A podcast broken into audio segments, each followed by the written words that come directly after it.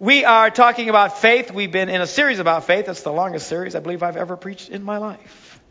Uh, this is part eleven of the ongoing series. Uh, and it's been interesting. You know, when I first started this, my life was going great. And the more I preach this, the crazier my life has gotten. Uh, but that's okay. Get to live it out right in front of you. Uh, faith does not mean you won't have problems. Are you hearing me? People have problems. People have struggles. People have challenges. The good news is faith helps you through those challenges. If you didn't have challenges, you wouldn't need faith. You know, if everything went great all the time, who needs faith? Everything's great. I need faith because things go wrong in my life. Usually because I'm an idiot and I do something wrong. But God is faithful. We need to have faith. Now, Hebrews, the eleventh chapter, verse six has been our scripture we've been reading every Sunday. And without faith, it's impossible to please God. Anyone who comes to him must believe that he exists and that he rewards those who earnestly seek him. And we've been in the middle of this story. Shadrach, Meshach, and Abednego in the book of Daniel. Three men who are threatened. If they didn't worship this idol the king had made, they were going to get thrown alive into the fiery furnace. And uh, we'll probably pick it up next week and give you the rest of the story. But uh, we want to finish on their proclamation of faith. Three things they said when they were threatened to be thrown into the furnace. Number one, they said, if we are thrown into the blazing furnace, the God we serve is able to deliver us from it. Number two, he will deliver us from your majesty's hand. And the real kicker is the third one. It says, but even if he does not, we want you to know, your majesty, that we will not serve your gods or worship the image of gold you have set up.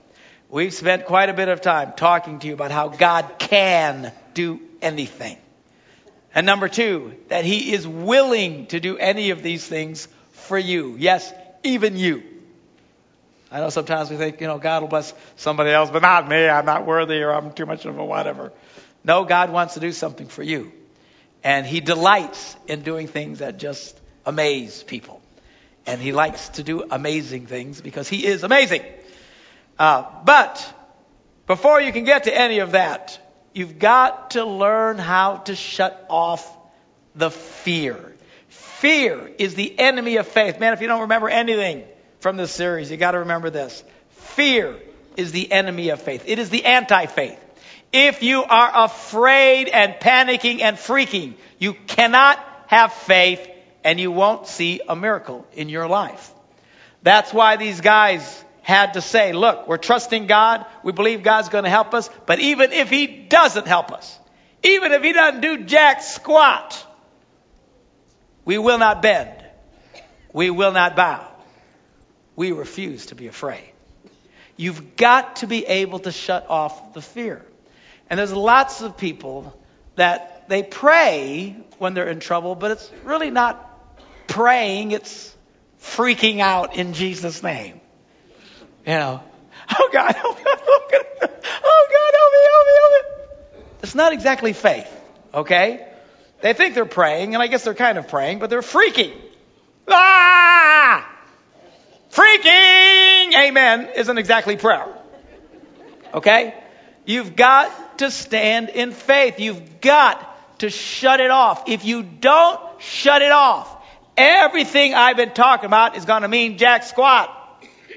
You have to shut it off. And it's amazing. If you will read the Bible, almost every time something dramatic happened, it began with God or an angel or some leader or somebody saying two words. Fear not.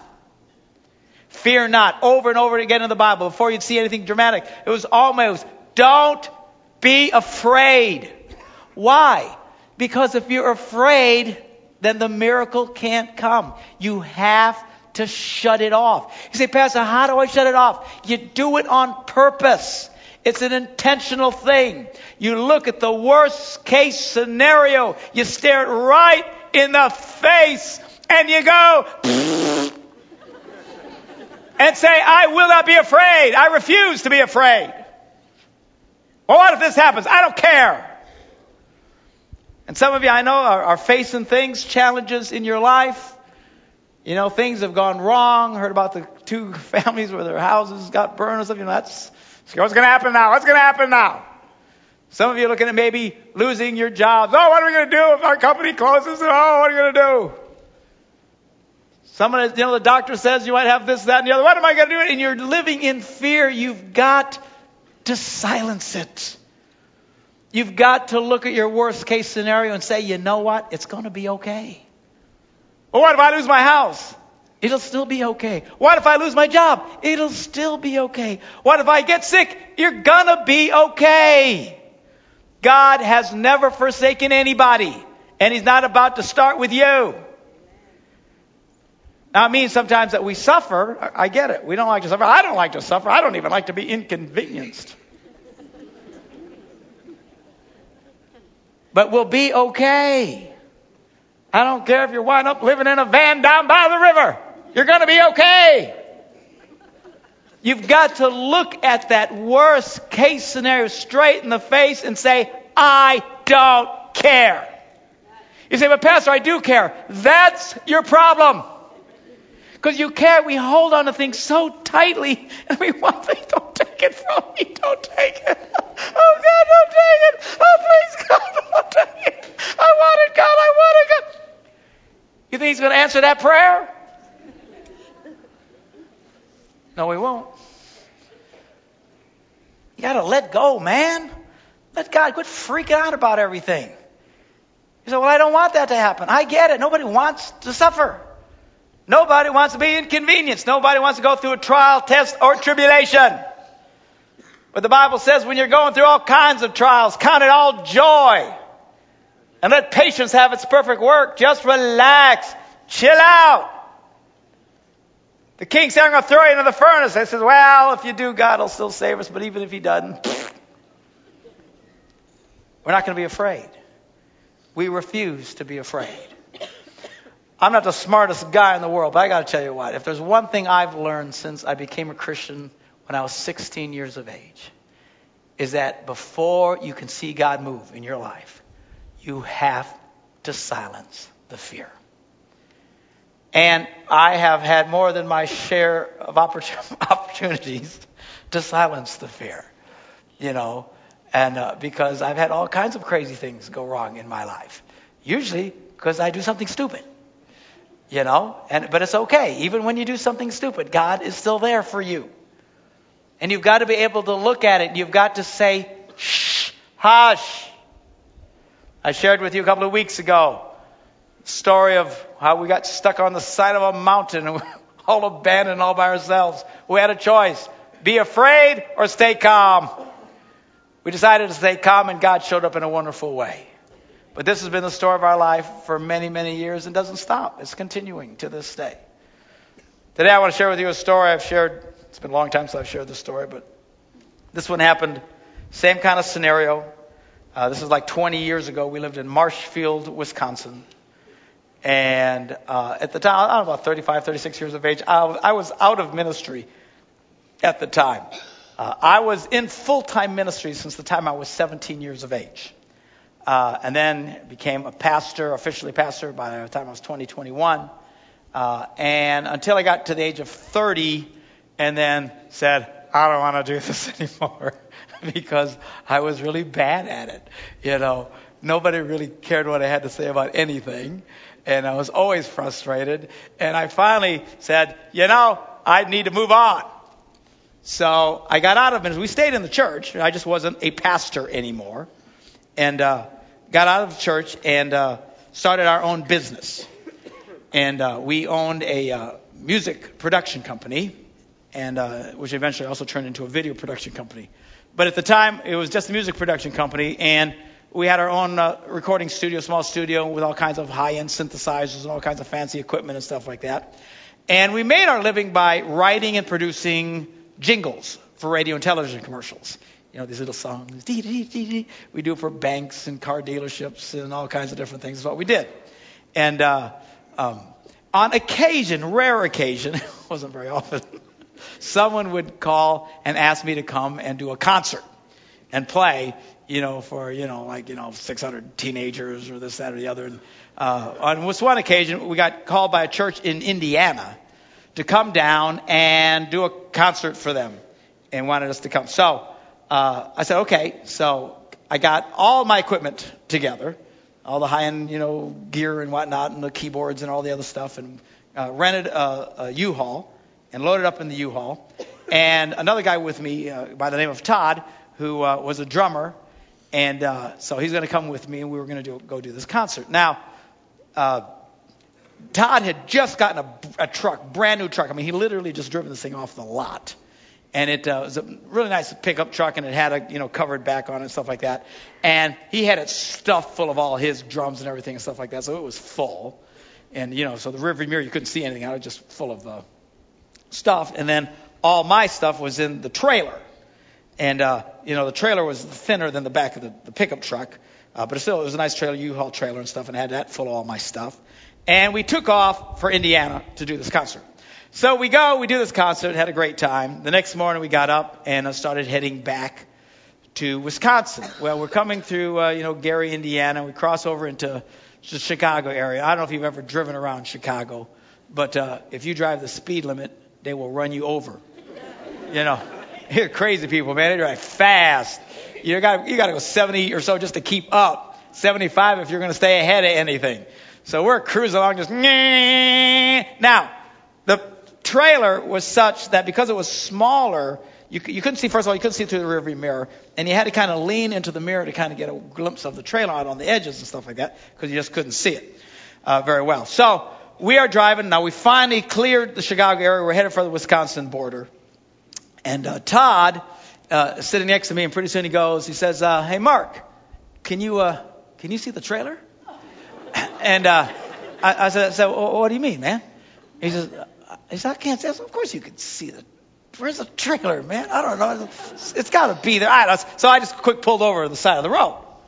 And uh, we got out, and we walked to the back, and ah, there's no trailer. There's no trailer. There's no ball. There's no nothing. It's like it never existed. And I'm like, ah! And then I thought, oh, no. Now, can you imagine a trailer popping off like that, going seventy-five, eighty miles an hour, going loose and just twisting and crashing, and it probably smashing a bunch of cars. I figured there were dead bodies strewn all over the highway, and, you know, there's an all-point bulletin out for some crazy-eyed Puerto Rican driving a truck, and he's, yeah, and I, I freaked. But, oh, my goodness, we had to have just killed a whole bunch of people. And and I we looked up, and right at that exit, just where we pulled up, was a, a state patrol. So we quick pulled in there, and I walk. I'm hysterical. I'm like, oh, there's a trailer. There's probably dead people everywhere. So the cop like, sit down, sit down. So he quick gets on the phone and, and, and uh, on the radios, and he's calling around, and I'm picturing myself, you know, fifteen years in jail for un- involuntary manslaughter, and my kids could visit me from time to time, and it's going to be, you know, just, oh, no. And uh, he comes back, and he says, uh, there, there's no reports of any accidents anywhere. And, and, and I said, could you check Indiana? You know, and so... So they check Indiana, and there's nothing. And I said, no, act, no, sir, there's no accidents. Never, just be calm. I said, oh, anybody report a trailer? You know, because where's the trailer? And I, I don't, so he checked, and he says, there's no, there's no report of any trailer. I said, oh, man. So we got back in the car, and I, you know, finally, I felt much calmer after all that. Just, I thought I killed somebody. So, well, let's go find the stupid trailer. So we start going back over the direction we came, and there's no sign of a trailer anywhere. And there's nothing on the side of the road. There's not, you know, you think, you know, crash or, you know, dug up something. And we got into Indiana, and nothing. We're looking. We're going slow, trying to look for any sign. We finally got back to where we started. No sign of a trailer at all. And I called my wife, and I said, we lost the trailer. Said, how do you lose a trailer? I don't know. It's gone. Man, it's just gone. Well, it's got to be somewhere. I know, but I can't find it. We started heading home. We stopped to get some gas to fill up the truck again. And I got to tell you, fear struck my heart like you cannot imagine. It starts to dawn on me. Everything I own is in that trailer. My ability to feed my family and make a living is in that trailer. I won't be able to make the note payment at the bank. They'll foreclose on my business. I won't be able to collect on. And I mean, the and you get all the pictures. You see all the pictures. This is going to happen, and that's going to happen. You're going to lose this, and this is going to be terrible. They're going to kick you out on the street. You get all these things just come rushing, and you're ah! But I learned a long time ago, man, you have got to shut it off. And I remember standing behind that truck as they're fueling it up and looking to God, and I start praying, and I start to remind God of all the times he's answered my prayers. I don't think he's forgotten. It's kind of more for me. But I'm reminding him of all the times he's answered my prayers. They do this in the Bible, by the way, when you read in the Old Testament, whenever they faced something horrible, they'd start out by reminding God of all the times he'd done something for them. And I reminded him of the story that I shared with you last time about being stuck on the mountain. I said, God, you're the God of the mountain. And I know that you'll take care of us.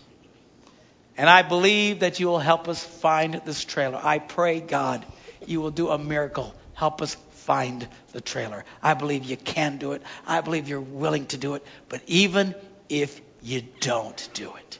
See, you have to get to that third point. As long as you're hanging on so bad, you got to have it or you can't be happy. Oh, I've got to have it. I'll never feel fulfilled in my life. Oh, I've got to have it or I'll die. It'll be horrible. As long as you do that, you're not going to get anything. You have to let it go. And let God. And said, even if you don't help us find the trailer, and we don't find any of that stuff, I don't care. I don't, I'm telling you, it's just an intentional thing you do. You just look at it and you say, I don't care. No, no. I will not bend. I will not bow. I will not be afraid. So we got in the truck and started driving home and got into Wisconsin. It was another couple hours yet of driving to go, and no trailer. We never saw any of it. But you know, we got to a place where you're just, you're, you're just in complete peace. Why? Because you let go and you let God. As long as you stay in fear, you can't have faith. I didn't know what was going to happen. I didn't know how much we'd suffer.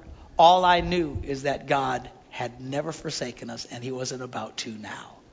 Had no idea what it had. As far as I could figure, the trailer is gone.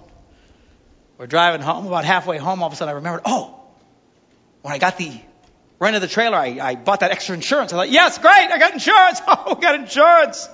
And I, I looked, and it says it covers everything except for mysterious disappearance.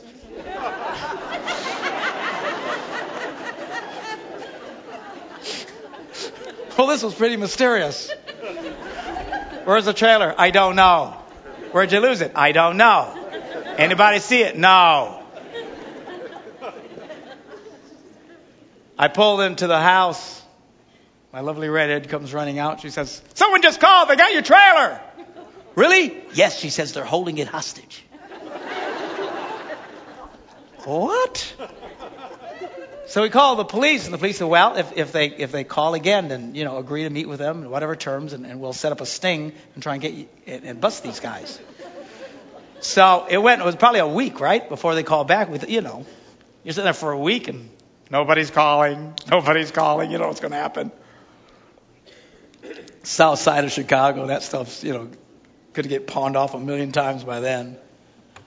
Finally get a call. Is this Mark? Yeah. I got your trailer. I said, really? He said, yeah. He says, we were driving behind you. He said, you're going a little fast. So all of a sudden, that trailer popped off the back and started screeching down the middle of the road. But it didn't tip over. It just stayed. It should have been crashed. It just... And then he said it went off the side and went through some people's lawns. And then it came up again, and it parked right on the side of the road.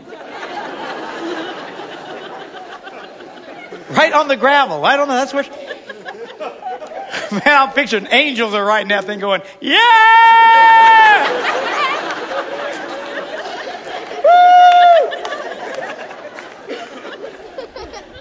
Let's do that again! He said, just pulled over, just parked right there. We looked up and you just kept driving away. So we opened the back and we saw that expensive equipment. So we hooked it up to our pickup truck. And we got it. We'll give it back to you, but you got to give us five thousand dollars. I said, okay. Okay, so he said where we were going to meet and stuff at a truck, top, truck stop south side of Chicago. Called the cops and said, okay, just agree to everything. And so I told the guy, I said, well, how will you know it's me? He said, just wear a real bright Hawaiian shirt. So here I am, south side of Chicago, in a truck stop with all these burly guys walking around, and I'm like, you know, glowing. Just standing in his big Hawaiian shirt. Finally, some guy comes up and says, you, Mark? Yep, that's me. He says, you got the money? I said, yeah. Now, what had happened was we got ahead of time. We met with the police. So they set up this sting thing where one of the policemen was going to act like my buddy, and he'd have the money. And he says, what we'll do is, first of all, you have to identify that some of the equipment is yours. Once we know it's really yours, then I'll whip out a big load of cash, and and uh, and everybody's eyes will go to the cash. The thieves' eyes will look at the cash, and then we'll swing in and, and we'll bust them. You know, and, and if there's any shooting, just get down. Are you kidding me? Okay, it'll be okay. It'll be. How bad can it hurt to get shot? How bad can it hurt? You know, it can't be that bad. So we get there. We follow these guys. We get to the this pickup truck, and he opens up the pickup truck in the back, and there's some of my stuff. And the cop, who's he's my buddy, but he's like the cop, says, "Is that your stuff?" And I said, "Yes." And then he reaches in, he pulls out this big wad of, just huge wad of bills. And all the guys' eyes all go to the money. Even my eye went to the money. Whoa, that's a lot of money, you know. And I thought, wait a minute, don't look at the money. And I look up, and I could see these cops coming in with their guns and stuff. And I'm like. But they're all staring at the money. I mean, it's a, it's a funny thing. He just has them all hypnotized with the money as they're staring at this thing. And the cops come in, and boom, they bust these guys. And You know, and uh, they went and showed us where the trailer was, and we got everything back. Did not lose a single piece of equipment. I mean, it's a miracle. Two weeks outside of Chicago, sat there and got it all back. Hooked it on the tray, truck again, and drove it home. And uh, it was really quite the miracle. Now, he said, did you feel a lot better after you got it all back? No. No, see, I... I felt okay already. Back early on when we first lost it, and I looked up and said, God, you're the God of the mountain. I believe you'll help us out. If we don't get that trailer, even if we never get it, it's going to be okay. That's when I started feeling good. See, I don't need things. As long as you need something to make you happy, you'll always be a victim. So all that's got to happen is Satan's got to take that thing from you, and you'll fall apart. Or that person that you think you can't live without. I love my boyfriend. Ah! You'll always be a victim. Our source of joy comes from him. The focus has to stay here.